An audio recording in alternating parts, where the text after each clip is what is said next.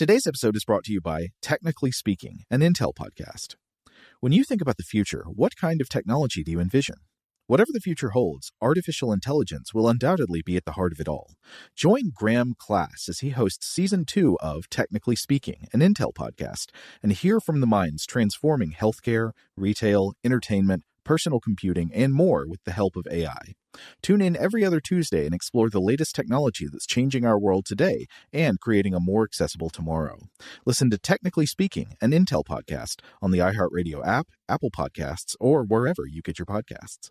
What's up? This your boy Lil Duval, and check out my podcast, Conversations with Unc, on the Black Effect Podcast Network. Each and every Tuesday, Conversations with Unc podcast feature casuals and in-depth talk about ebbs and flows of life and the pursuit of happiness. Unlike my work on stage, I tap into a more serious and sensitive side to give life advice and simply offer words of encouragement, yet remind folks to never forget to laugh. Every Tuesday, listen to Conversations with Unc, hosted by Lil Duval on the Black Effect Podcast Network, iHeartRadio app, or wherever you get your podcasts presented by AT&T. Connecting changes everything.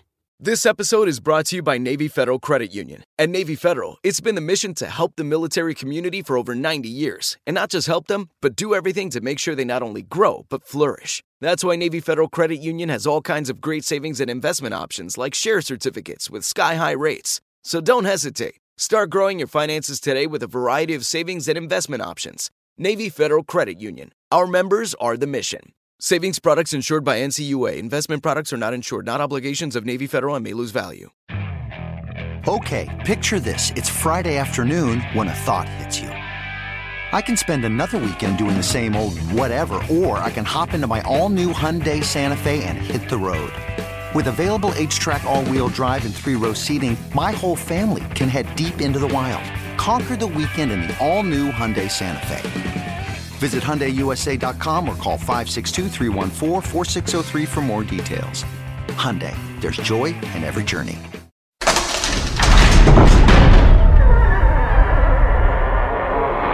Hey, welcome to Stuff to Blow Your Mind. My name is Robert Lamb. And I'm Joe McCormick, and it's Saturday. Time to go into the vault for an older episode of the show. This is part two of our series on beans called Reconsider the Bean. This episode originally aired on May 13th, 2021. Enjoy. Welcome to Stuff to Blow Your Mind, a production of iHeartRadio.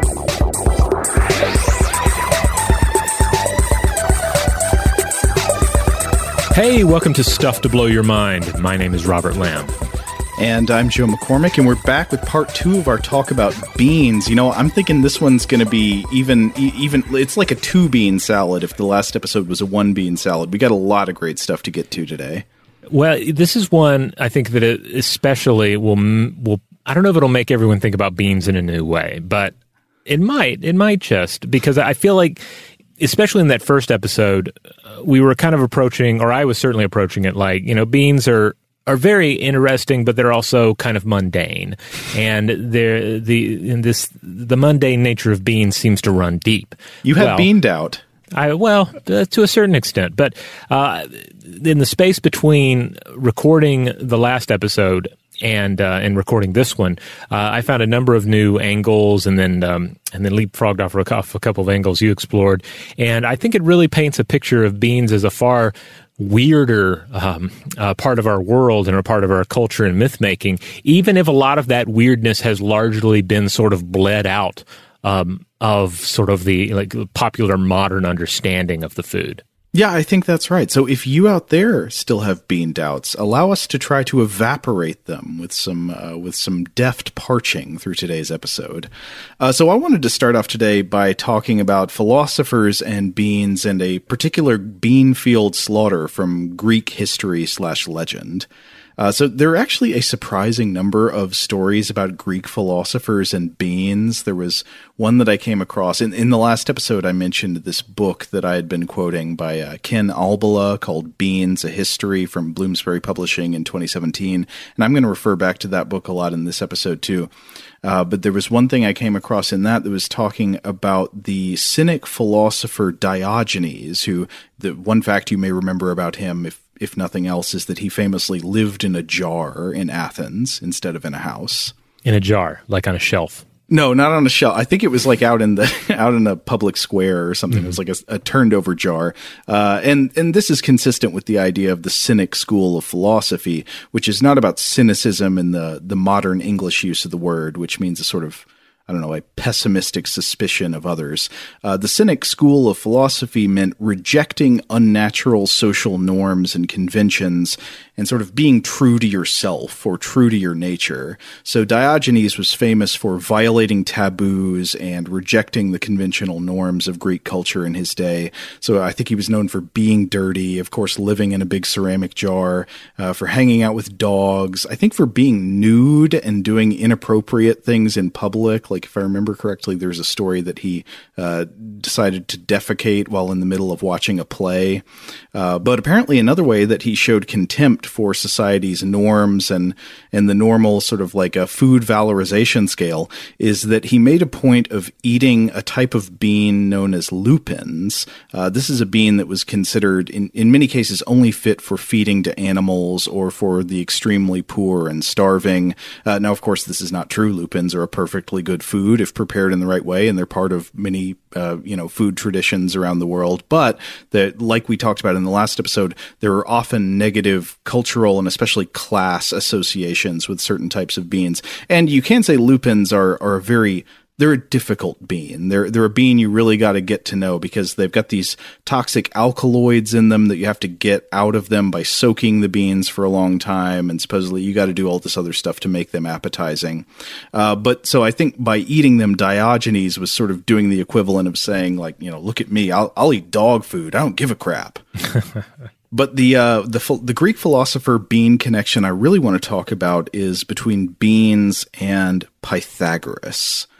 So, the ancient Greek philosopher and religious leader Pythagoras lived from about 570 to 490 BCE, and though he was extremely influential, it is actually hard to know all that much with certainty about the life of Pythagoras because none of his writing survives, so we have nothing from his own hand. Mm-hmm. And the earliest accounts of his life and teachings come from hundreds of years after he lived, and they often differ substantially from one another. So when exploring basically any factual claim about Pythagoras and his teachings, there's going to be disagreement within our sources and in the analysis of modern scholars. So uh, unfortunately, there's not a lot you can say about him with certainty, but with that in mind, there's a lot of stuff you can say about him that can be understood as according to some sources. Right. We have echoes of Pythagoras. Uh, as opposed to just Pythagoras like itself in a pure recorded form. Right. But in these echoes from Pythagoras, some really interesting facts emerge. So, a bit of basic background Pythagoras was born on the Greek island of Samos, again, sometime around the year 570 BCE. Uh, he was said to have traveled extensively around the ancient world in his youth, and he eventually founded a sort of religious commune in Croton, a place in the south of Italy. Pythagoras taught some kind of mystical beliefs that unified aspects of metaphysics about the soul and the universe with mathematics and numbers, which seem to occupy some kind of sacred position in his worldview, as well as music, which tied in with the mathematical aspects, and also teachings about nutrition and politics. So, like in the realm of politics, it seems that the Pythagoreans disdained tyranny and they really disdained democracy. They favored a kind of oligarchy where the body politic would be ruled by supposedly the best of men, you know, rulers appointed for their virtues. Mm. That always works out. Yeah. uh, and in terms of nutrition, again, there's some disagreement, but the Pythagoreans were widely understood to be vegetarians, eating bread, honey, and vegetables. More on that in a bit. Now, as with his life and his teachings, there are a bunch of conflicting accounts of the death of Pythagoras, but I wanted to start with one of these stories uh, about his murder at the hands of a mob. And uh, oh god, it, it, again, it's hard to keep all these straight, but uh, I think in this account, or at least in some of these accounts, he's attacked by a mob that favors democracy. So the people have spoken, and, and it is time for Pythagoras to be slaughtered. So this account comes from the writing of Diogenes Laertius, who is probably writing sometime around the third century CE. So understand that it's like hundreds of years, well, like 700 or 800 years after Pythagoras lived. It's a long time later. Oh, and this is translated by uh, C.D. Yonge. Diogenes writes the following Pythagoras died in this manner. When he was sitting with some of his companions in Milo's house, some one of those whom he did not think worthy of admission into it was excited by envy to set fire to it. But some say that the people of Crotona themselves did this, being afraid lest he might aspire to tyranny and that Pythagoras was caught as he was trying to escape, and coming to a place full of beans, he stopped there, saying that it was better to be caught than to trample on the beans, and better to be slain than to speak, and so he was murdered by those who were pursuing him. And in this way also most of his companions were slain, being in number about forty, but that a very few did escape. So what? I, when I first read this, I was like the, the pigeon in Moonraker that does a double take. I, I did the what what. So uh, according to this story, Pythagoras and his followers were running away from a violent mob, and they came to a bean field, and they decided it was better to stop running and get chopped to pieces by the crowd than to step on the beans. This is the, uh, the the first time I'll mention this, but I'll probably mention it again. So in, in the previous episode, I, I made a statement about how how you know beans are less interesting compared to corn. That corn is spookier. That it's children of the corn, not children of the bean. That uh, and and uh, and likewise, you know, you would you would maybe be afraid of uh, he who lurks behind the rows in the cornfield, but not mm. in the bean field. Like there's something about a cornfield that can be kind of creepy, especially in Stephen King stories. But uh, when when we look back through uh, uh, in this account, but also in other accounts that we'll look at later on, we really get the feeling that that the I mean certainly there were no cornfields in uh, in Italy uh, at this at this time.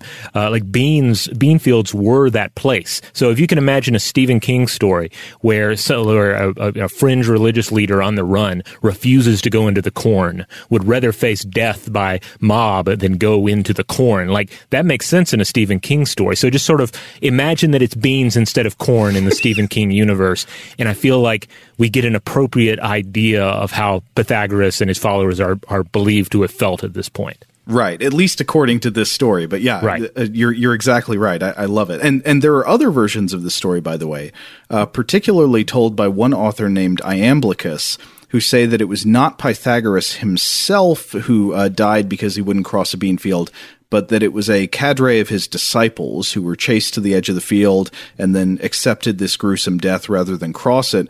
And in Iamblichus's version in particular, there's this detail that uh, the last member of Pythagoras's followers who were slain was a pregnant woman named Timycha who bit off her own tongue rather than reveal the secret of why the beans were prohibited.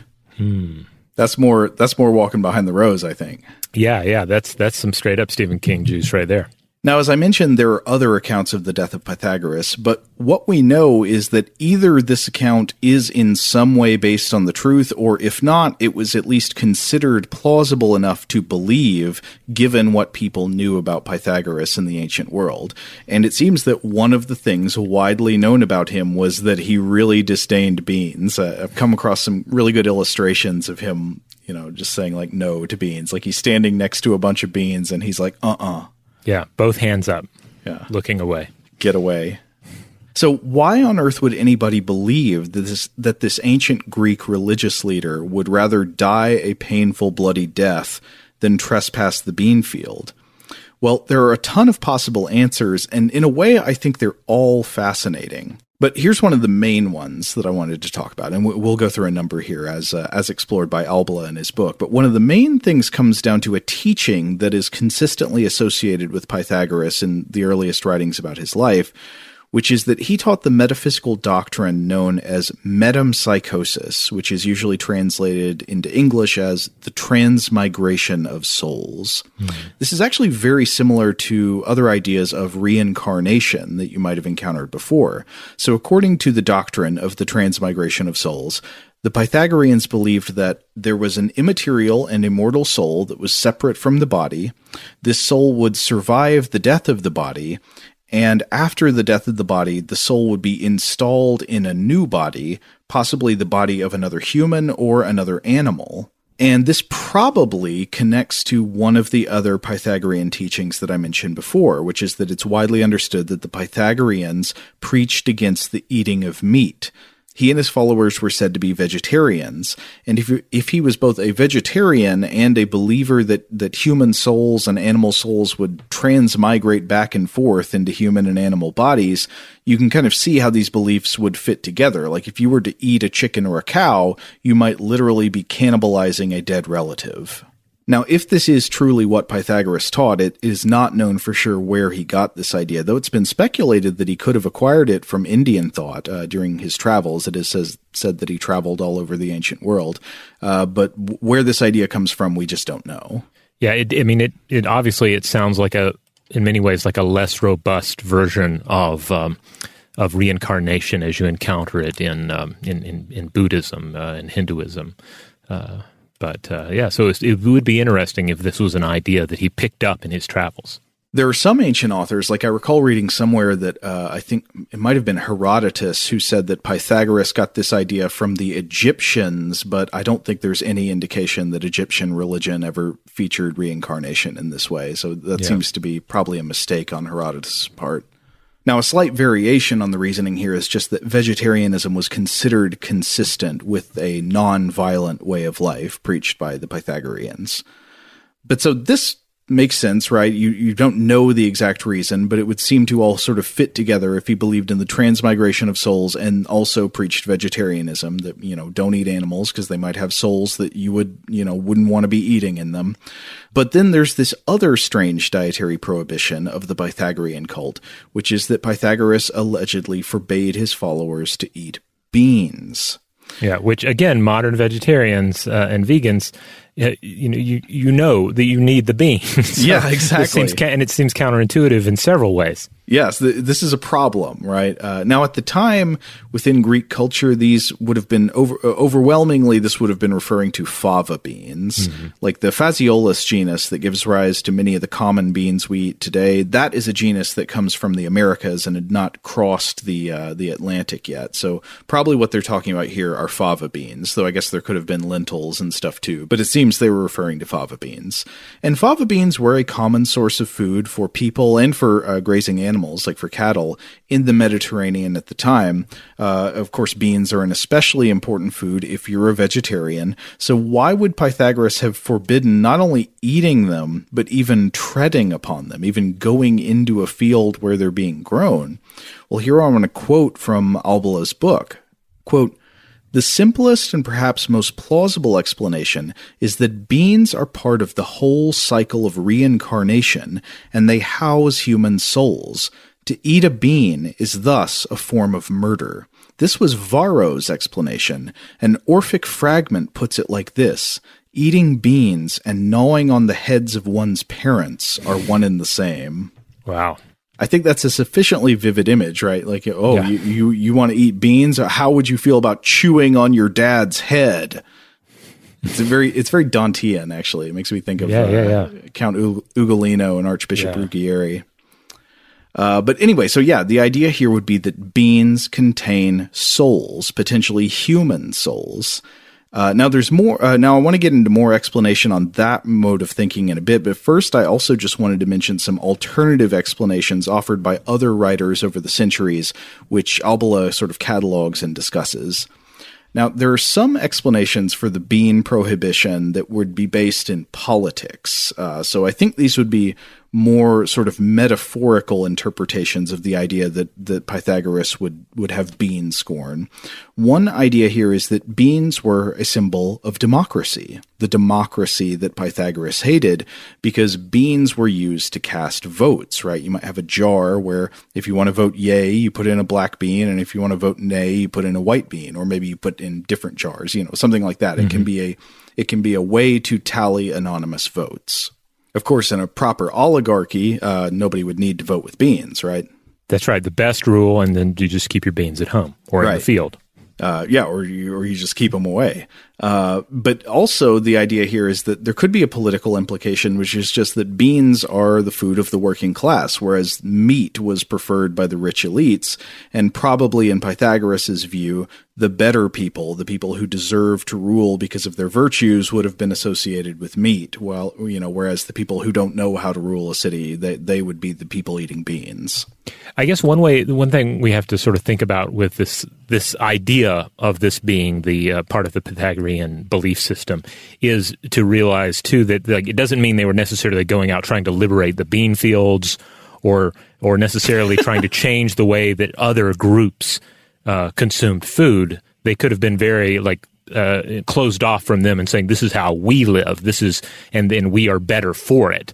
Um, I, I, I think that's that's kind of a distinction. I think in general we have to keep in mind when thinking about different religious groups in, in, in, the contemporary world for sure, but also just historically that that uh, not every uh, religious group is going to be about about spreading their belief system to all around them. Right, and not all uh, like religious dietary restrictions are meant to be a universal rule. Right. For example, I think there are a lot of religious scholars of, say, like uh, Judaism and Islam that would say like prohibitions on pork and other types mm-hmm. of food that are prohibited within that religion are not meant to be universal prohibitions, but they're prohibitions for the faithful. Right. But then again, I, am not sure if we uh, that's a possibility always when you're considering dietary uh, uh, restrictions that are advocated by religious groups. But I do recall coming across at least one legend, though I don't recall the source of this, where uh, Pythagoras was said to have tried to convince a cow not to eat fava beans.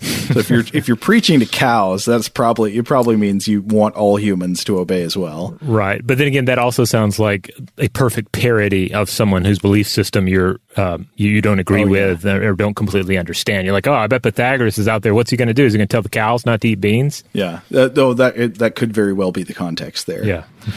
Um, okay, so there are other possible explanations. One is more nutritional and psychological. You know, pretty straightforward. Beans give you gas, and gas prevents you from having a clear head. And a lot of ancient philosophers were really concerned about like cutting things out that would cause problems in the body that would interfere with you having clear thinking. You got to have a clear head to live a good life, and so you can't be going around farting. You know, this is this is interesting because I was I was thinking about this, like it, in, in terms of of how we think about flatulence and flatus. We it's easy to have a very like one to one vision of that. You know, the idea of like, well, farting is distracting and you don't want to do it. That's going to mess with your mental um, uh, outlook. Or you know, we'll, or we'll get into some of these ideas later where it's like, well, a fart is a ghost. You don't want mm. ghosts coming out of your butt, you know, that kind of thing. But uh, there's an idea that I ran across in a book that I was uh, I, was really enjoying uh, reading through a 1999 book called Plants of Life, Plants of Death by Frederick J. Uh, Simoons and which, which deals not not only with beans but various other plants and tra- traditions in a number of different cultures uh, in the east and in the west and uh, uh, in Africa, etc. Uh, about how there are these different ideas of life and death wrapped up in them, and um, in getting into the idea of um, of, beans and flatulence. And in discussing uh, Pythagorean bean bands, uh, he, he, discusses several of the possibilities, but but one that uh, I hadn't really thought about was the connection between flatulence and bad dreams. Mm. And he credits uh, uh, Fr- Fr- Fridericus Baum in this idea, but I've also read that Diogenes touched on this in considering uh, Pythagorean ideas. Quote, one should abstain from fava beans since they are full of wind and take part in the soul. And if one abstains from, from them, one's stomach will be less noisy, and, this is key, one's dreams will be less oppressive and calmer. Now, uh, that quote uh, attributed to um, uh, to Diogenes uh, was brought up in a L.A. Times article on beans from 1996 by Russ Parsons. Uh, but I, I, thought that was that that was interesting and perhaps more telling. Yeah, if your if your sleep is troubled, if your dreams are troubled, troubled because you're you're going to bed gassy with beans, mm-hmm. then that that could very well darken your outlook on life or or mess with your head, especially in an age where you have you know maybe more supernatural ideas uh, concerning dreams and the interpretation mm-hmm. of dreams. Yeah, that's really interesting. But uh, I mean, another way to think about it, though, I guess, is like it's kind of like the coach of the chess team is also going to be like telling all of their players, like, don't eat cookies right before, don't eat pickles when you're going to Yeah. bed or something. Oh, Uh, yeah. they're trying to keep their people in in like ship shape. Yeah, uh, like re- reading th- through some of the, the other stuff in Simoons's book, there's you, you get into a lot of uh, there are prohibitions against foods because their connection to dreams, but also prohibitions against foods that could be consumed in a dream. Like it's not not that you shouldn't eat basil before you go to bed, but if offered basil within the dream, you should abstain. Um, now, I, I was looking for more That's on just the a i- promise I can't keep. yeah, I mean, once you're in the dream, I mean, not to say nothing of the dream within a dream. Um, uh, but but I was looking around for a little bit more about this, and I found an echo of this sentiment in Iranian tra- traditional medicine.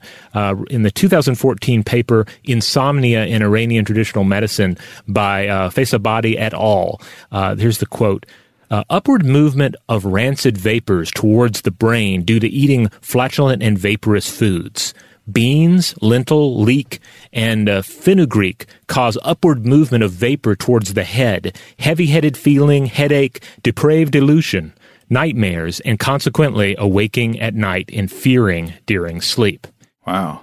So yeah, I think after reading that, I'm even more convinced. Yeah, if you're if you're you know gassy and full of nightmares, and flatus is waking you up in the night, um, I could see where that could lead into some ideas that yes, here, these are some foods that should be avoided. Uh, certainly before you go to bed, but maybe in general if the if the dreams are bad enough. Well, that makes me want to respond to, to, to these folk beliefs with some actual science on farting and beans. So, what if we take a brief little detour here on the science of uh, legumes and flatulence? Yeah, let's get down to it.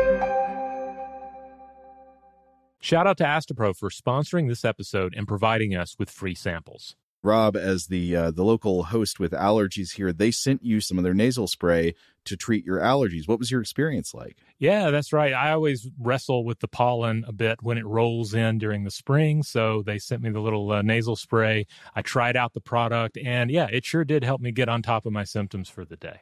And it's so fast acting, uh, it was already kicking in before I left the house. Astepro is a first of its kind nasal allergy spray. It's the fastest 24 hour over the counter allergy spray. It starts working in 30 minutes, while other allergy sprays take hours. Astepro is the first and only 24 hour steroid free allergy spray. Astepro delivers full prescription strength indoor and outdoor allergy relief from nasal congestion, runny and itchy nose, and sneezing.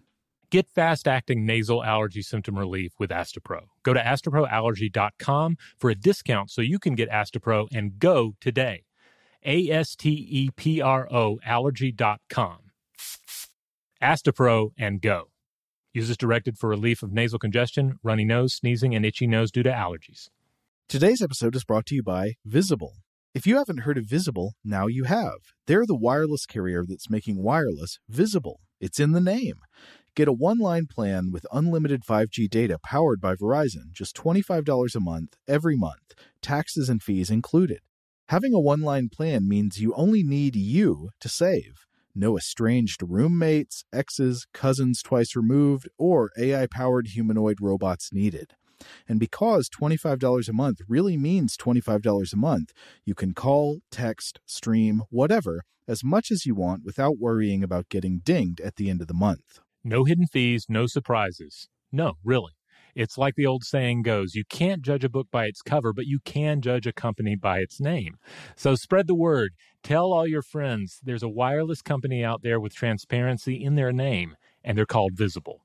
Start saving on wireless today at visible.com. Monthly rate on the Visible plan for data management practices and additional terms, visit visible.com. Today's episode is brought to you by eBay. eBay Motors is here for the ride. Remember when you first saw the potential? And then, through some elbow grease, fresh installs, and a whole lot of love, you transformed a 100,000 miles and a body full of rust into a drive that's all your own. Look to your left, look to your right. It's official. No one's got a ride like this. There's nothing else that sounds like, feels like, or looks like the set of wheels in your garage. With over 122 million parts, you can make sure your number one ride or die stays running smoothly so there's no limit to how far you can take it.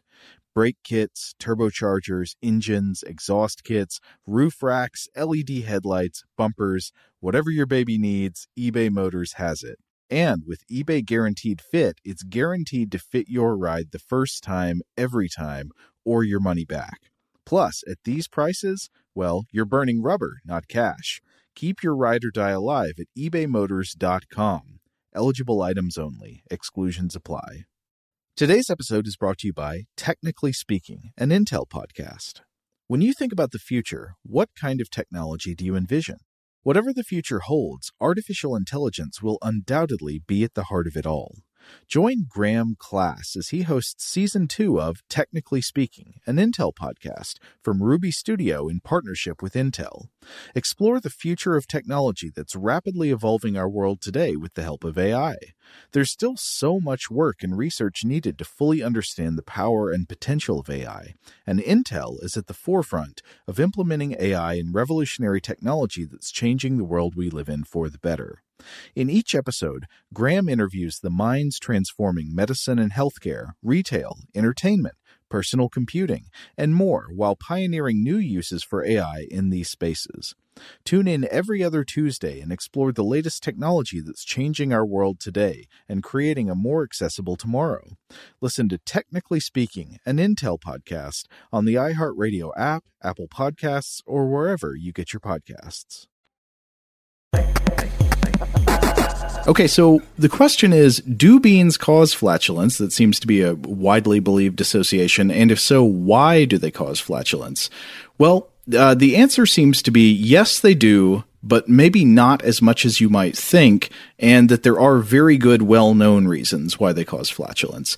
So, the gas produced during the digestion of beans is actually not produced by the cells of your body themselves, but by your gut microbiota the bacteria, particularly in your large intestine, that break down molecules that your own metabolism sort of gives up on. Dried beans, even after cooking, usually contain compounds known as oligosaccharides. And I found an article in the Journal of Nutrition explaining this. This was by, in fact, I wonder if we have cited this article before. It may have come up in our uh, Fartonomicon episode several mm-hmm. years back. Um, but this is by Donna M. Winham and Andrea M. Hutchins from the Nutrition Journal called Perceptions of Flatulence from Bean Consumption Among Adults in Three Feeding Studies. This was published in 2011. And so I just wanted to look at the relevant paragraph where they break down the metabolic pathway that causes flatulence as a result of eating dried beans. So, quote, most legumes contain relatively high amounts of both dietary fiber and resistant starches. These would be the oligosaccharides I just mentioned. The soluble oligosaccharides found in legumes are not digestible by human intestinal enzymes alone. Instead, oligosaccharides such as raffinose and stachyose are broken down by bacterial fermentation in the intestines. Although some rectal gas is due to the ingestion of air, the majority of flatulence is produced from bacterial fermentation. The byproducts of this degradation are hydrogen, carbon dioxide, methane, and sometimes sulfur, depending on the bacteria. Normal intestinal processes move these gases out of the body in the form of flatus. So the primary cause of, of beans leading to farts is the action of the bacteria in the gut, I think specifically the large intestine, fermenting these starches that the body can't break down on its own, these oligosaccharides. And the authors also point out that while there is evidence that eating beans can increase flatulence on average, there is a lot of individual variation. So they're not going to increase flatulence or increase it in the uh, in the, at the same rate for everybody. Uh, to quote from the results of their feeding studies measuring flatulence, quote, less than 50% reported increased flatulence from eating pinto or baked beans during the first week of each trial. Only 19% had a flatulence increase with black eyed peas. A small percentage, 3 to 11%, reported increased flatulence across the three studies even on control diets without flatulence producing components. And so, yes, it does appear that on average beans do increase flatulence, but they say that people's concerns about excess farting from eating beans may be exaggerated compared to how much difference they actually make. Mm. Now, coming back to a note that's explored in Albala's book on this, uh, mentioning that these these starches that can't be broken down by the body itself, but have to be fermented by the bacteria in the gut, these oligosaccharides, they have to be fermented in the large intestine specifically as a product of eating dried beans, not fresh beans. And this is interesting because you can see how that has um, sort of it translates to the differing reputations of these vegetables. Like fresh green peas are beans. They they are mm-hmm. of the the family Fabaceae, and I've never heard anybody link green peas to flatulence. They're eaten fresh. Uh, fresh green beans are beans. They're beans still in their pods. They're actually the common bean, Phaseolus vulgaris, and yet they don't have this association either. So they don't seem to create these oligosaccharide problems. But there's a trade-off, of course, which is that by being served fresh, they have to be more they have to be served more seasonally or they have to be frozen. They they don't offer the same uh, advantages in terms of the simplicity and durability of their storage and shelf life version that, that you get from dried beans. But anyway, okay, scientific digression on flatulence done. Now I want to move back to Albala cataloging the reasons that Pythagoras might have disdained the eating of beans. So another explanation that has been given by writers over the years is, well, what if it's just because beans are too delicious? You know, the, mm-hmm. the, this is basically a prohibition against gluttony. This is perhaps plausible, though it doesn't seem to fit with most of the other thinking of the time that looked on beans not as like a decadent luxury, but as like the exact opposite of that. Maybe, maybe yeah. this was just offered by some ancient writer who personally really loved beans. or perhaps you know the idea that it's what it's something uh, available in bulk enough that that more people can be gluttonous about it. I don't know. No, maybe. I mean, but but yeah, I, you don't see that coming up a lot. Like the bean is not the symbol of gluttony. You don't think of uh, uh well, no, no, I don't think you do. You don't think of the bean no. like it, it, Again, it is it is often uh, attributed as sort of the the food of the common man. Okay, now we're going to get into sexual biomagical explanations, of which mm-hmm. there are a number. So in this category, we get into some really weird territory. Under this explanation, and this was this was again put forward by a number of ancient writers who were commenting on abstention from beans. Uh, in this explanation, beans are to be avoided because in various ways they either resemble human genitals or they have something to do with sex, procreation, or regenerative power. Uh, and there there are several ancient stories that compare fava beans in particular to female genitals, but there's another one that connects uh, all the way back to the transmigration of souls explanation, and this goes from the connection to of uh, beans to testicles. Here I want to read from Albala again. Quote, Aristotle picks up this thread when he explains that beans are like testicles, but adds that they are like the gates of Hades in being the only plant that has no joints. That's some great Aristotle logic. Yeah, right? yeah. Now, what would that mean? Well, Albala continues, that is, bean stems are hollow and have no nodes, and thus serve as a kind of elevator shaft from the underworld, the means of exchange for souls. Actually, they are specifically compared to a ladder, and this makes sense if one has ever seen fava bean pods protruding horizontally from a plant. They do resemble a ladder. This would explain the reluctance to run through a bean field and trample the stems, as well as the ban on picking the pods or rungs of the ladder. In short order, Aristotle also claimed that the beans were avoided because they are like the form of the universe, perhaps again a veiled reference to their regenerative power. Even odder is the idea that a nibbled bean leaf in the sun will smell like semen or the blood of a murdered person, which must smell different from ordinary blood. uh, good editorializing from Albala there. Uh, in any case, all of these notions point to the idea that beans are some transitional form of human in the great transmigration of souls. Wow. Uh, yeah, this one is putting flatulence in my brain. The, the this, vapors are floating up. This is the kind of, um, of statement here that um, it it can feel like like genuine madness setting in. You know, where where too many connections are made between um, unrelated mm-hmm. things, mm-hmm. and and then you end up seeing like the human soul in everything around you. Um, it just sounds like just falling into the the philosophic deep end and sinking to the bottom. Well, we're going to sink even farther. These same types of associations, they keep going on. So Albala explores some linguistic connections between ancient words for beings in various languages, I think primarily in like Indo-European languages, and associations between that and words for swelling or rotundness, which could in some ways connect to ideas of swelling up with flatulence, but also to pregnancy, fertility, and the generation of life. And in the latter vein, uh, many ancient authors seem to make an association that seems quite bizarre, probably to most modern listeners, but uh, an association between foods that make you fart and foods that make you sexually potent. Uh, again, this mm. there's a basically a linguistic conceptual logic to it, especially in ancient Greek thought, and Albala explains it like this. So, so you've got uh, pneuma. You know, this is where we get like the word pneumatic, P N E U M A, meaning air or breath or soul. The Latin equivalent would be anima, as in like animated, like an animal is.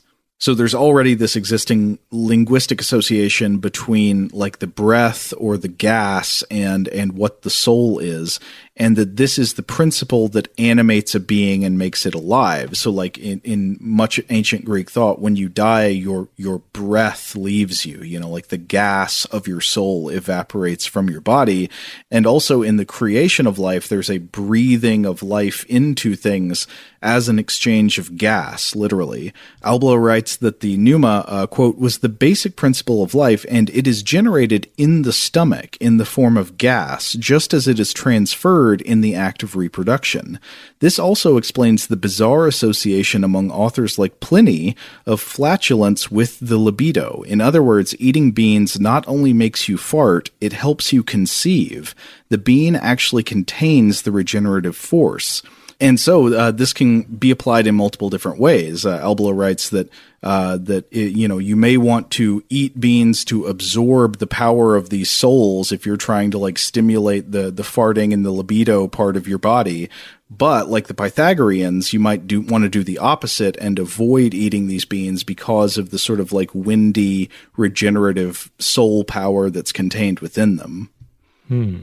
Very weird. Now, we've been exploring a lot of the explanations that lie behind this in terms of, I don't know, linguistic associations and, and, religious thinking and stuff, but there are also some biological realities that Albala explores that could possibly have to do with beans uh, and, and how they could have influenced the, the creation of this story about Pythagoras. These following explanations that I, I'm going to mention are not things that were explored by any ancient writers. These are, are modern explanations that have been offered. And the first is based on a heritable genetic condition that causes an enzyme deficiency. So most people can eat fava beans and breathe the pollen of fava bean flowers and they're just fine. But there is a very rare inherited medical condition that causes a specific enzyme deficiency in the body, which can in turn cause catastrophic reactions to the ingestion of fava beans or fava bean pollen. Uh, and this condition is known as favism, caused by an underlying glucose 6 phosphate dehydrogenase deficiency, or G6PDD. Uh, people with G6PDD can have horrible, even deadly reactions to fava beans and their pollen. And if a person with this condition eats fresh, raw fava beans, it can lead to a reaction called acute hemolytic anemia, or the sudden destruction of copious amounts of the body's red blood cells. Now, outwardly, this can result in symptoms like fatigue, difficulty breathing, fever, yellowing of the skin, dark urine, and in extreme cases, it can even be fatal. So, a question some modern scholars have posed is could Pythagoras have prohibited fava beans because he witnessed somebody having an acute reaction due to G6PDD? Hmm interesting possibility, but it seems like one of the I mean, there are a lot of explanations like this for records of the ancient world that like fit together in interesting ways, but I I, did, I don't feel like there's any particular reason to favor this hypothesis. No, I mean it. Uh, it seems plausible. You know, either he witnessed this or he heard accounts of this happening. Hey, some people mm. have been known to eat fava beans and grow, you know, extremely ill uh, or even die. But yeah, if we don't have any specific cases for it, uh, you know, specific instances in in the writing, then yeah, I don't know if we should put too much emphasis on it. Yeah. One thing is, it is interesting about the idea of avoiding not just eating the beans, but avoiding running into a bean field. Like if the Mm. pollen could even trigger the reaction. I mean, Yeah. that- that's kind of interesting. you could definitely see it potentially playing into some of these ideas, um, especially if we get when we get more and more into this this this realization that the bean fear and the bean holiness here is is, is by no means just. Uh, something that jumped out of Pythagoras's head. Right. This seems to have been a a, a, a cultural idea, perhaps a, widespread cultural idea. Uh, but we'll get more into that in a minute. Now, another interesting scientific observation. Again, this is not from ancient interpreters. This one might be original to Albala, but at least it, it's it's not ancient. Um, this could complement the previous evidence that Pythagoras believed beans to contain souls. And the, the simple fact here is that sometimes it looks like bean plants bleed. Yeah, so there's a chain of biological causes at work here. Uh, essentially, bean roots can become infected by a bacterium known as rhizobium, and these bacteria thrive in tiny little oxygen starved chambers within the roots or, or nodes on the roots.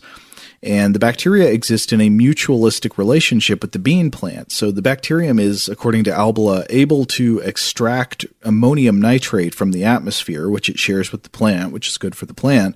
And then the plant provides these little anaerobic nodes for the bacteria to live on and in. And they both create proteins that bind whatever free oxygen is available with the help of iron molecules. This might be familiar to people who uh, know anything about animal biology or medical science. Uh, Albala writes, quote, this protein is called leghemoglobin and functions much in the same way hemoglobin does in our blood, binding oxygen with iron for our bodies to use in cellular respiration. Moreover, when cut, the nodes are red, exactly like blood. So, uh, imagine being in the ancient world. You cut open a bean plant. There are parts of it that, if you cut cut open, might bleed or look like they're filled with blood. And these little nodes would look red like human blood for basically the same reason that human blood is red. Now, I know a lot of you are probably thinking uh, uh, right now, you're thinking, well, I bet Pythagoras just hated beets then. um, and, you know, actually, uh, according to Simoons, we do see uh, aversion to beets in some cultures. Uh, he he mentions prohibitions against quote certain plants as food or temple offerings because their coats, flesh, or juice are similar to blood and meat in color. So he cites examples uh, members of the uh, Banaya caste uh, of the of the Punjab uh, with meat prohibitions here extending to carrots, turnips, onions, and red lentils. Also, the prohibition of beet roots and tomatoes uh, at Brahmin meals and Gujarat, as well as Havik Brahmins in South India, among others. And uh, he, he mentions. Um, how uh, Frazer got into this a bit as well, the idea of like uh, the similarity between things. Um, so, uh, so that's interesting. He's not again not specifically talking about Pythagoras in this instance, but we do see this sort of thing in other cultures enough to realize it's you know it's kind of a universal uh, uh, uh, phenomena of, of of of humans engaging with their food. Sometimes the food reminds you too much of a thing that is prohibited, and the prohibition will extend to those things, if not in an everyday way, then certainly within the realm of sacred ritual. When it comes to beet specifically, I can imagine another cause for uh, for for beet scorn, which would be possible horror at uh, going to the bathroom after Yes. consuming beets, which can be even though it doesn't hurt you, it just visually could be quite alarming. Yes, yeah. New parents always warn your child uh, the first time they have a lot of beets, or or blue cupcakes, uh, either one.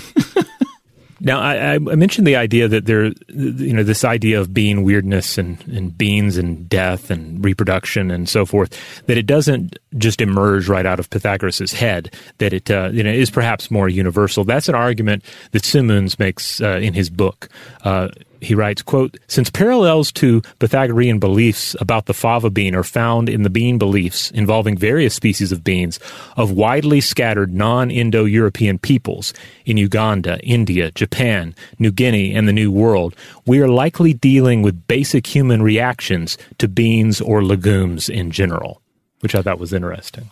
Yeah, okay. So this would be the idea that since there's uh, there are similar kinds of bean fascination and bean magical beliefs in all these different cultures that don't necessarily share, like, say, uh, uh, language or mm-hmm. cooking traditions or anything like that. It might be something more just like about the raw biology of beans that causes people to have these sort of thoughts, like maybe the ways they look or things they do when you eat them.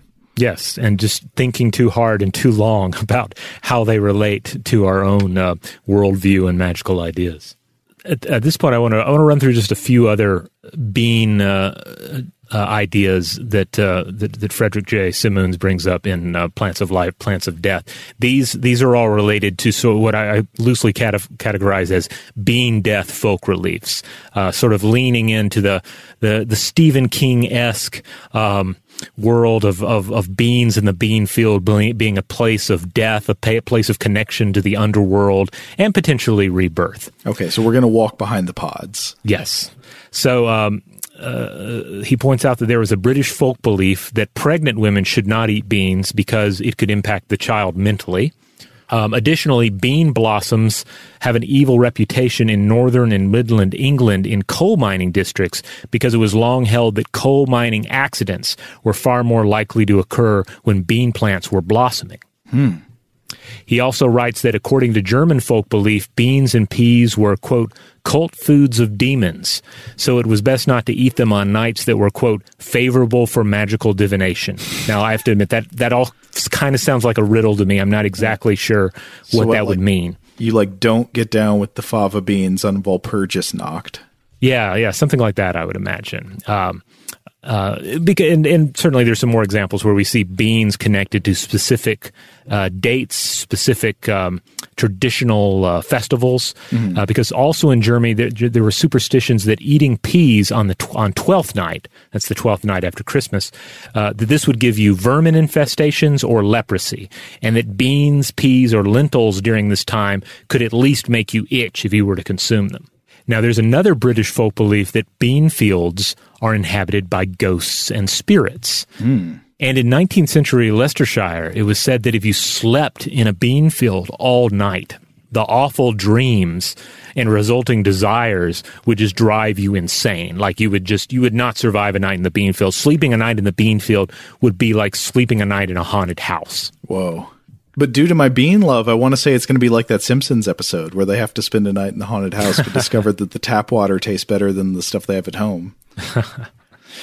now, um, I know what a lot of you are probably thinking. You're probably thinking, well, this is all well and good, but did beans ever march in battle, bringing forth an army of the undead to march alongside int like walking trees in Welsh myth? Well, yes, they did, because uh, Simoons points to the writings of uh, the Welsh bard uh, uh, Taliesin, who described just such a scene, uh, quoting, quoting the work. Um, the elm trees, he quotes, quote, stood firm in the center of the battle. Heaven and earth trembled before the advance of the oak tree. The heroic holly and hawthorn defended themselves with their spikes. And then meanwhile, the beans took part in battle by, quote, bearing in its shade an army of phantoms. so beans and spirits again. Yeah, yeah. This idea that like the beans, the bean field is where you find the ghosts uh, uh, that'll drive you either you know mad or fill you with maddening desire, and the idea that yeah, if the trees were to to and all the plants were to rise up and march in an army, then the beans would surely lead an army of phantoms uh, into battle. I love that. Okay, I think we have a serious deficiency in the horror fiction and horror movies of today. A, a deficiency of bean themed horror, right? This has got to be somebody's got to pick up on this. I feel like we have just largely abandoned our our understanding of, of supernatural beings outside of like the one you know uh, uh, fairy tale about uh, magic beans that grow uh, gateways to the the world of the giants. Now, speaking of fava beans, uh, I was looking at a 2020 University of Copenhagen study looking into the possibility of fava beans taking over more uh, from soybeans to meet the increasing popularity of plant based meat alternatives, specifically in Denmark. Hmm. The argument here is that fava beans put less strain on the environment as a crop And unlike soy, they can be grown locally in Denmark as opposed to having to depend on soy, which is largely grown in the United States and in South America. Um, and, the, and particularly in South America, that's where you get into some of the the real environmental concerns about you know what kind of land is being transitioned into soy growing land. Yeah. Um, but this the particular study here highlights the use of wet fractionation to concentrate fava bean protein and remove digestion inhibiting substances in the beans. And the result is dry fractionated fava bean protein rich flour. Uh, so I, I, don't know where that will ultimately go, but it, it's an interesting. Uh, interesting bit of um, of info there, and potentially insight into the future. Again, thinking about um, you know turning more and more to um, to artificial meats and uh, and bean based diets, a return to the bean fields, mm-hmm. and and perhaps a return to you know beans, uh, depending on beans that, that grow more naturally within a given region. Today's episode is brought to you by Visible. If you haven't heard of Visible, now you have. They're the wireless carrier that's making wireless visible. It's in the name. Get a one line plan with unlimited 5G data powered by Verizon, just $25 a month, every month, taxes and fees included. Having a one line plan means you only need you to save. No estranged roommates, exes, cousins twice removed, or AI powered humanoid robots needed. And because $25 a month really means $25 a month, you can call, text, stream, whatever, as much as you want without worrying about getting dinged at the end of the month. No hidden fees, no surprises. No, really. It's like the old saying goes you can't judge a book by its cover, but you can judge a company by its name. So spread the word. Tell all your friends there's a wireless company out there with transparency in their name, and they're called Visible. Start saving on wireless today at visible.com. Monthly rate on the Visible plan for data management practices and additional terms, visit visible.com. Today's episode is brought to you by eBay. eBay Motors is here for the ride. Remember when you first saw the potential? And then, through some elbow grease, fresh installs, and a whole lot of love, you transformed a 100,000 miles and a body full of rust into a drive that's all your own. Look to your left, look to your right. It's official. No one's got a ride like this. There's nothing else that sounds like, feels like, or looks like the set of wheels in your garage. With over 122 million parts, you can make sure your number one ride or die stays running smoothly so there's no limit to how far you can take it. Brake kits, turbochargers, engines, exhaust kits, roof racks, LED headlights, bumpers, whatever your baby needs, eBay Motors has it. And with eBay Guaranteed Fit, it's guaranteed to fit your ride the first time, every time, or your money back. Plus, at these prices, well, you're burning rubber, not cash. Keep your ride or die alive at ebaymotors.com. Eligible items only, exclusions apply. Today's episode is brought to you by Technically Speaking, an Intel podcast. When you think about the future, what kind of technology do you envision? Whatever the future holds, artificial intelligence will undoubtedly be at the heart of it all. Join Graham Klass as he hosts season two of Technically Speaking, an Intel podcast from Ruby Studio in partnership with Intel. Explore the future of technology that's rapidly evolving our world today with the help of AI. There's still so much work and research needed to fully understand the power and potential of AI, and Intel is at the forefront of implementing AI in revolutionary technology that's changing the world we live in for the better. In each episode, Graham interviews the minds transforming medicine and healthcare, retail, entertainment, personal computing, and more while pioneering new uses for AI in these spaces. Tune in every other Tuesday and explore the latest technology that's changing our world today and creating a more accessible tomorrow. Listen to Technically Speaking, an Intel podcast on the iHeartRadio app, Apple Podcasts, or wherever you get your podcasts.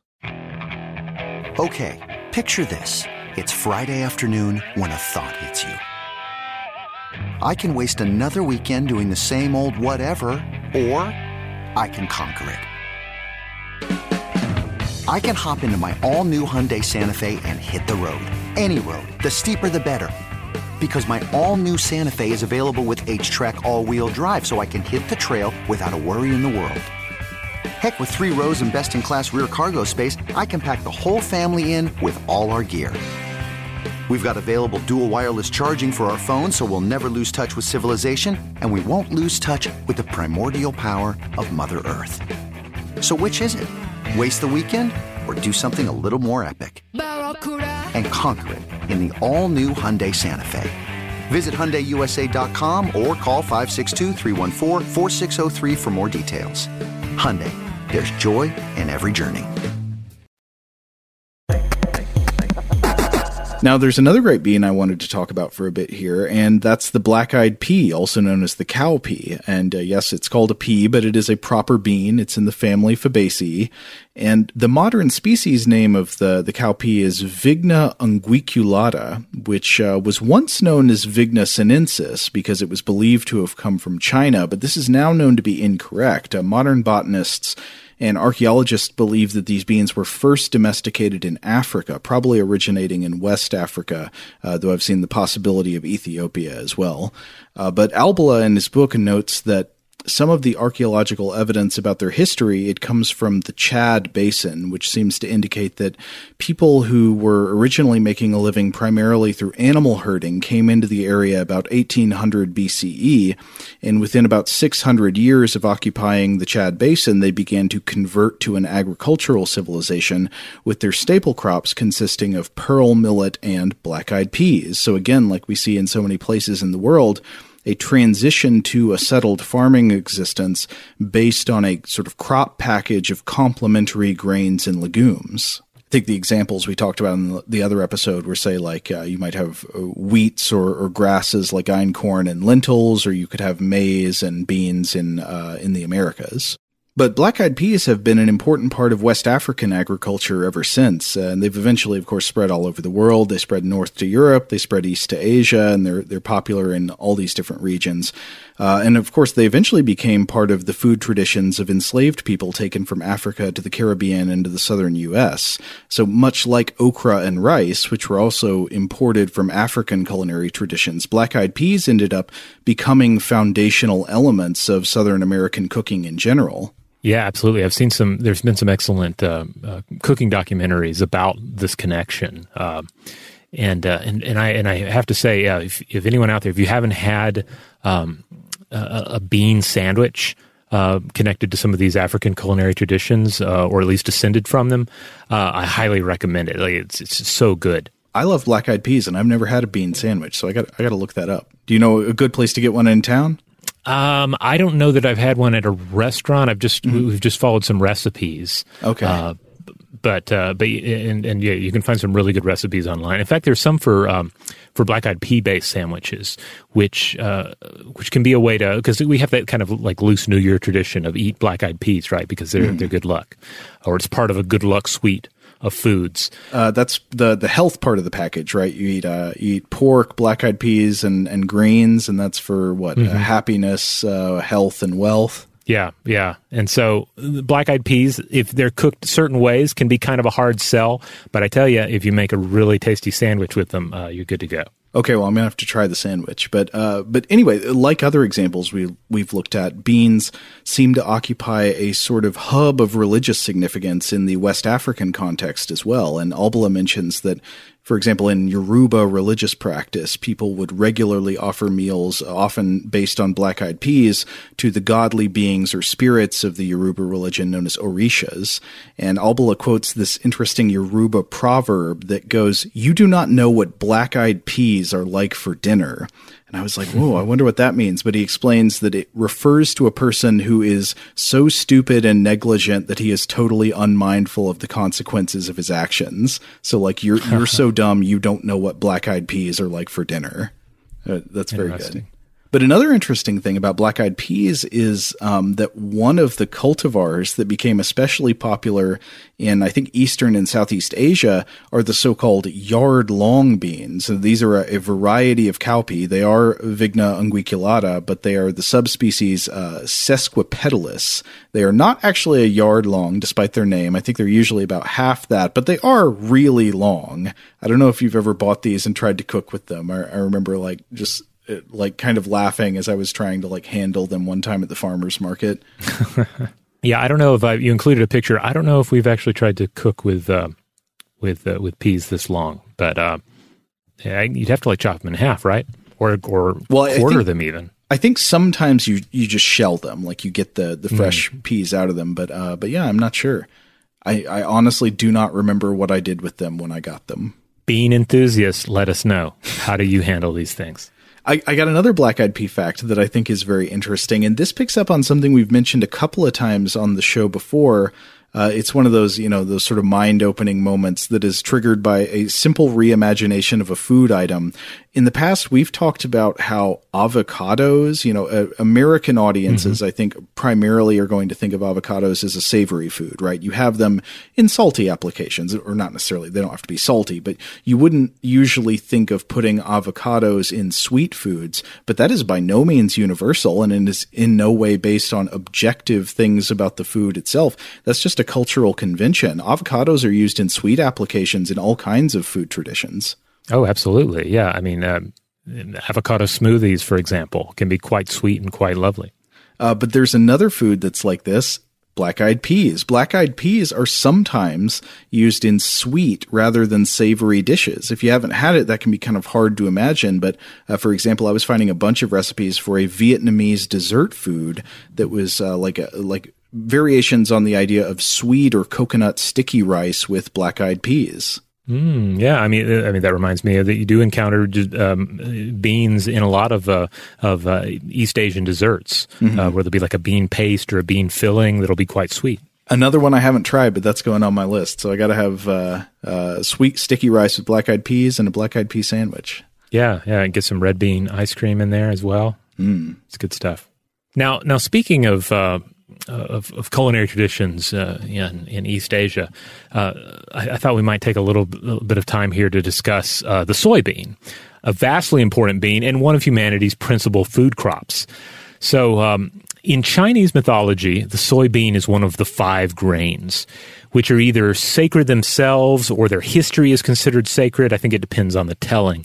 Uh, so the exact listing of five grains varies, but I think every version, or at least every version I was coming across, does include soybeans. Uh, while some tellings will include the adzuki bean as one of the five grains, but the soybeans tend to make the list.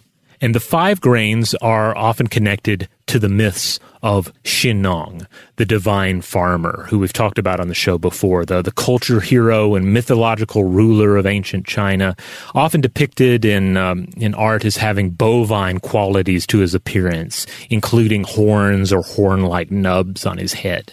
Oh yeah, we love Shennong here. I think we talked about him in the mushroom foraging episode, didn't we? Because there's a Yeah. legend that he he sort of tested the mushrooms to see what was safe.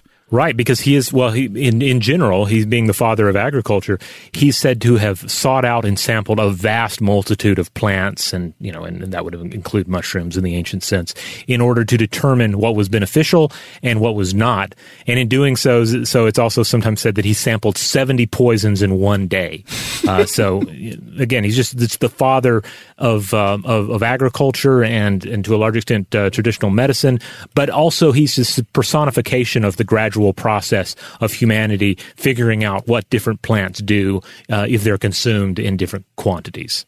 Now, as um, uh, Hymowitz and uh, Shurtleff pointed out in 2005's Debunking Soybean Myths and Legends in the Historical and Popular Literature, there are a lot of myths about soybeans that get passed along, and they ultimately involve everyone from Shennong to Benjamin Franklin. While it is sometimes said that the mythical Shennong gave us the soybean as a domestic crop 5,000 years ago, uh, the authors stress that the real time period is likely um, the 11th century BCE or perhaps a bit earlier, uh, based on recorded history. So uh, it's still really impressive. Yeah. Now, do we know anything about how the soybean was domesticated, or does it seem like one of those things we have to infer, kind of like the examples we were talking about in part one, where it was probably like an accidental process of uh, of uh, picking and then cultivating the ones, the like the pods that stayed closed the longest and the natural varieties? I believe that's the case. Uh, I was reading uh, uh, Robert M. Stupar's uh, Into the Wild uh, from uh, 2010 in PNAS, and the exact date they write is still a matter of dispute. And, quote, most estimates approximate the domestication occurred somewhere between 3,100 and 9,000 years ago. So you know, a fair amount of leeway in you know in, in any attempt to really pinpoint when this was domesticated. Oh yeah, this is actually something I came across uh, w- with a number of beans referenced in Albala's book. Which th- there are a number of cases where we really just don't know when they were first domesticated. It's just not you know big question mark. Now, uh, I, I want to get things back into the magical realm here because um, uh, I ran across this this wonderful um, tradition, this festival known as uh, Setsubun, and it's um, it's a tradition in Japan involving beans. Uh, it's a spring festival, and it means changing of the seasons. And it has the same energy as a number of seasonal change traditions in uh, in uh, in Eastern cultures and just cultures in general, including the expulsion of evil spirits and bad luck, and the invocation of good luck and good health.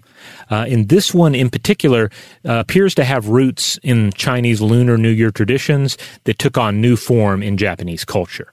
So one of the activities uh, around this time, and you know, there's several different things. It's not just one thing you do, but one of the activities involves driving the oni out of one's house. Uh, so the oni, we I think we've discussed them on the show before uh, in one of our Halloween episodes. Oni were evil spirits or demons thought capable of causing illness and disease.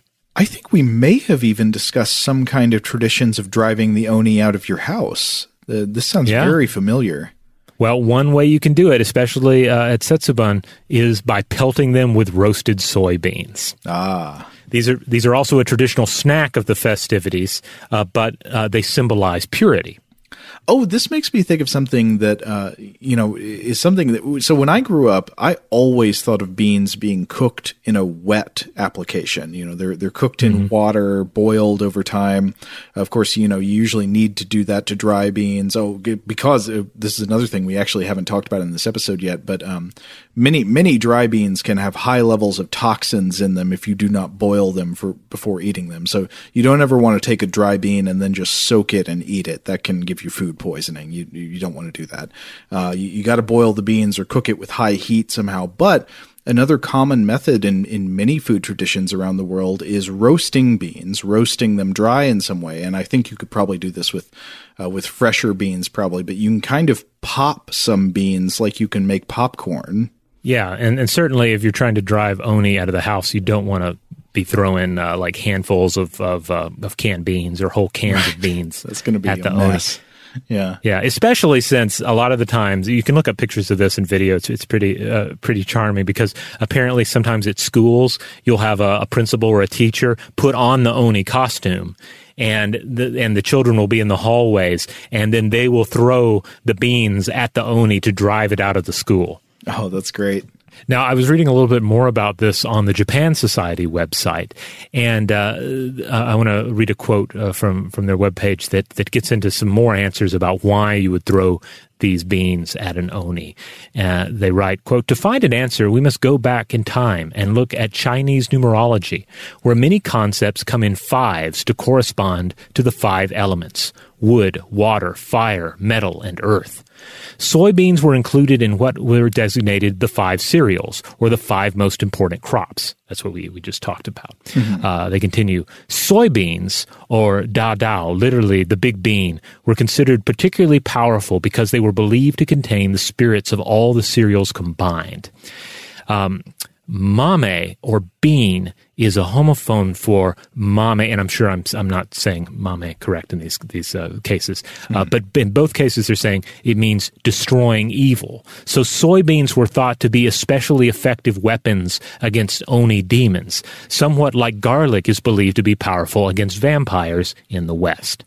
Wow. Okay. So the bean, the word bean is a homophone for another word that, that sounds similar but means destroying evil. Yeah. Yeah. So, uh, the, you know, that's, you see that connection come up, uh, time and time again, uh, when you're dealing with, uh, you know, particularly with, uh, uh, I've seen this, you know, plenty of times in, um, in, in Chinese writings where, you know, something just doesn't translate, like, the various ghost stories in, um, uh, in uh, Tales from a Chinese Studio. Like the, in translation, uh, they're all still really amusing. But a lot of times, if you were reading them in the original Mandarin, there would be ba- uh, there would be uh, homophones in place that would make everything more meaningful or perhaps more funny in some cases, that sort of thing.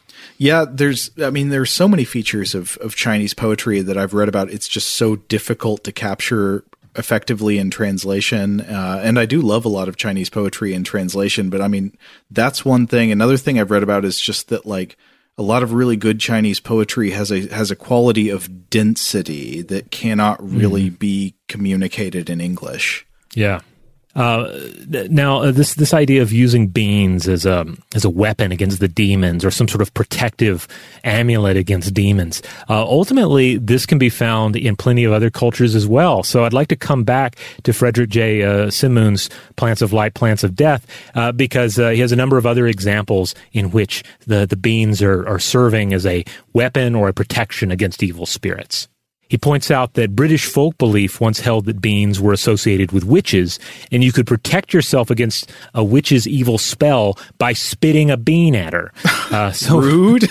so, yeah, I mean, it's. I would not. I don't think you should spit beans at people that you think might be witches, but clearly it was once done. All right, here's another. Uh, he also writes that at the start of the 18th century, on the Isle of uh, Harris in Scotland, Molucca beans, especially white Molucca beans, were worn around the necks of children as a ward against the evil eye and also just sort of witchcraft in general. And if evil magic came uh, shooting in at the child, the bean would turn black. Whoa. Which also reminds me of some of the, um, you know, we've talked about poison detection uh, uh, yeah. in, in, various cultures. Uh, you know, it sounds like trying to achieve the same thing, but with a bean. Oh, like your little uh, radiation detector badge, except it's for witchcraft. Yeah. Uh, now, there are other European beliefs of protective beans. Sicilian traditions held that beans had protective qualities for childbirth. So, a woman in or approaching labor could eat nine black beans, and that would you know, serve as a protective, um, uh, not really an amulet. It would be a you know, protective act, I guess. Mm-hmm. There's also a tradition of stacking nine black beans and placing them on a table near a newborn child protect to protect it from evil spirits. Wait, how do you stack black beans? Um, I think it would be like a little pyramid of black beans. Okay. You kind of make a structure of the black beans. Okay. Now, in Morocco, uh, an amulet of, sa- of seven black beans could be used to protect sheep and goats from smallpox. And seven black beans could also be used by Moroccan scholars, or scribes rather, in order to become invisible. So, you know, using black beans in some sort of uh, um, uh, essentially uh, sorcery. Now, that's the kind of spell that I would imagine is probably more likely cataloged by somebody who attributes the the the use to others rather than somebody who did it themselves, because you could probably quite quickly find out if you were actually trying this that you cannot become invisible by using black beans. Right. Uh, there are also traditions uh, in Morocco of five black beans being used in protective amulets. So these might be, uh, for instance, sewn into fabric. So you could have uh, have the, the, the five black beans in this piece of fabric that then you then wear as an amulet. Hmm. And he, he also makes mention uh, in the book of European traditions concerning St. John's Eve. Uh, this is the, um, the, the eve of celebration before the feast day of St. John the Baptist. Uh, but the celebration itself uh, existed before the coming of Christianity. Um, and uh, it's uh, tied, as Simoons explains, to summer solstice anxieties and the belief that this is a time when demons and evil spirits will rise up and must be driven back.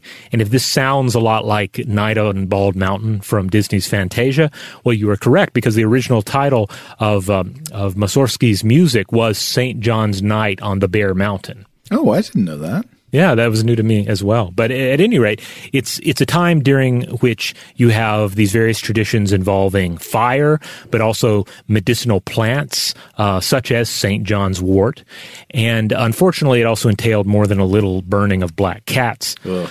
But uh, given the fava bean's association with the underworld and spirits, it may have been connected as well in Tuscany, St. John's fire was uh, lighted in a field of beans to make them ripen faster, it said. And in Sicily, you ate your fava beans with a word of thanks to St. John. And there are other, other religions had traditions of three beans that were ritually consumed, uh, representing wealth, competence, and poverty, depending on the state of the peeling. Oh yeah, well this ties into another thing. I guess we sort of got into this when I was mentioning uh, Diogenes, the Cynic philosopher. Uh, but the in there there is also a tradition of intentionally eating beans to signal asceticism, like the ascetic life. You know, to say that I, I I reject the uh, the pleasures of this world, and I'm going to be a person of the simple virtues of the spirit. Meaning that you know I I, I I'm not going to be eating butter and bacon every day. Instead, I'm going to be having beans.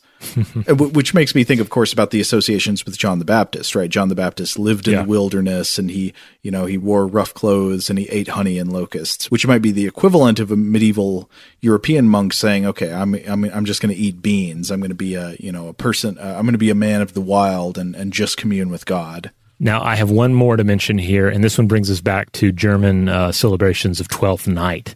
And this was the idea that uh, Germans and, uh, and and other Northern Europeans once uh, would select a king of the bean and sometimes a queen of the bean as well, uh, and they would do this by uh, by baking a, a cake which contained a single bean.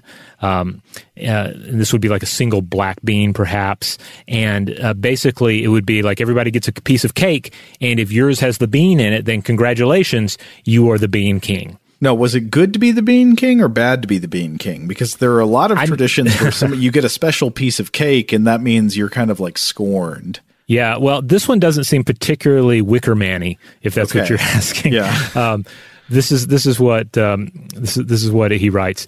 Um, of particular interest to us is the report that the first act of a bean king, after he had been enthroned and congratulated, involved his being lifted three times to the ceiling of the house, where he drew white crosses of chalk on the beams and rafters to protect against evil spirits, devils, and witchcraft for the coming year.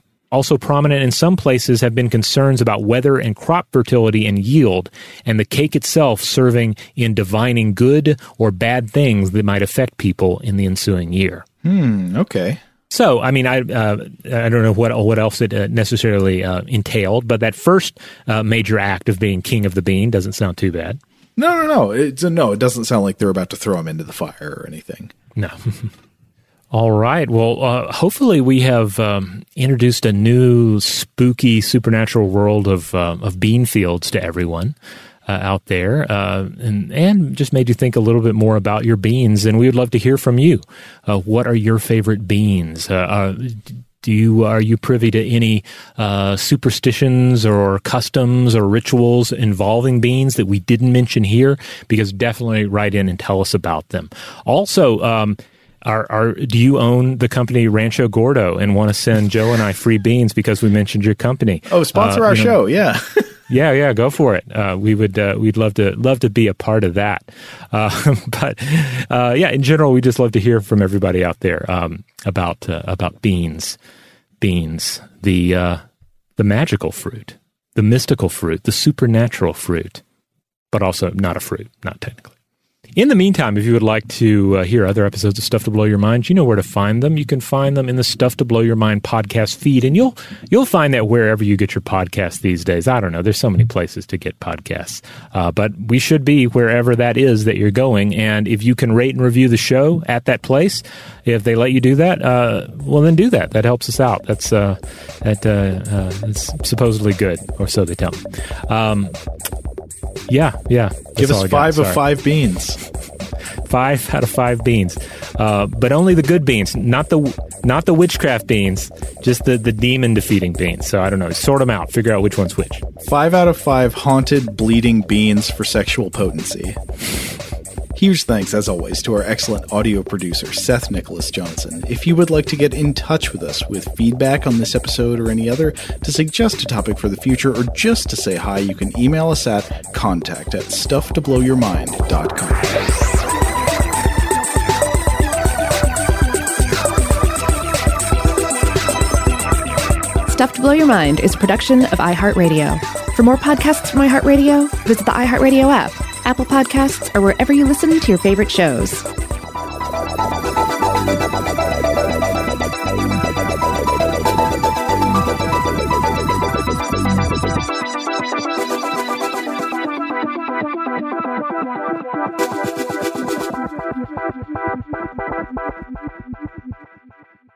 Today's episode is brought to you by Visible.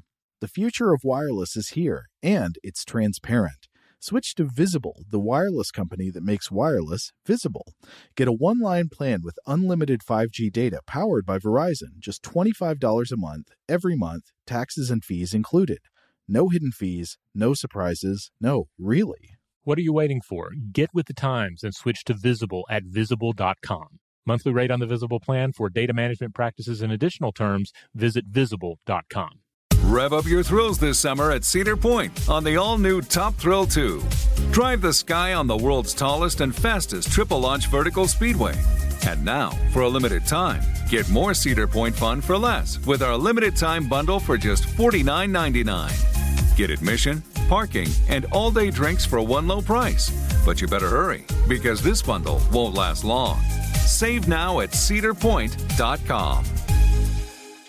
Open a limited time 11 month certificate at Kemba Financial Credit Union. At 5.25% APY, it's more than triple the national average, plus, it's a safe and secure way to grow your money. Visit your local branch or kemba.org slash CD for details. Offer expires May 31st, 2024. APY equals annual percentage yield. Restrictions apply. $500 minimum and $250,000 maximum deposit. Advantage status required. Comparison based on bank rate average. Federally insured by NCUA. Xumo Play is your destination for endless entertainment. With a diverse lineup of 350 plus live channels, movies, and full TV series, you'll easily find something to watch right away. And the best part? It's all free. Love music? Get lost in the 90s with iHeart 90s, dance away with hip hop beats, and more on the iHeartRadio music channels. No logins, no signups, no accounts, no hassle. So what are you waiting for? Start streaming at play.xumo.com or download from the app and Google Play stores today. All you can stream with Xumo Play.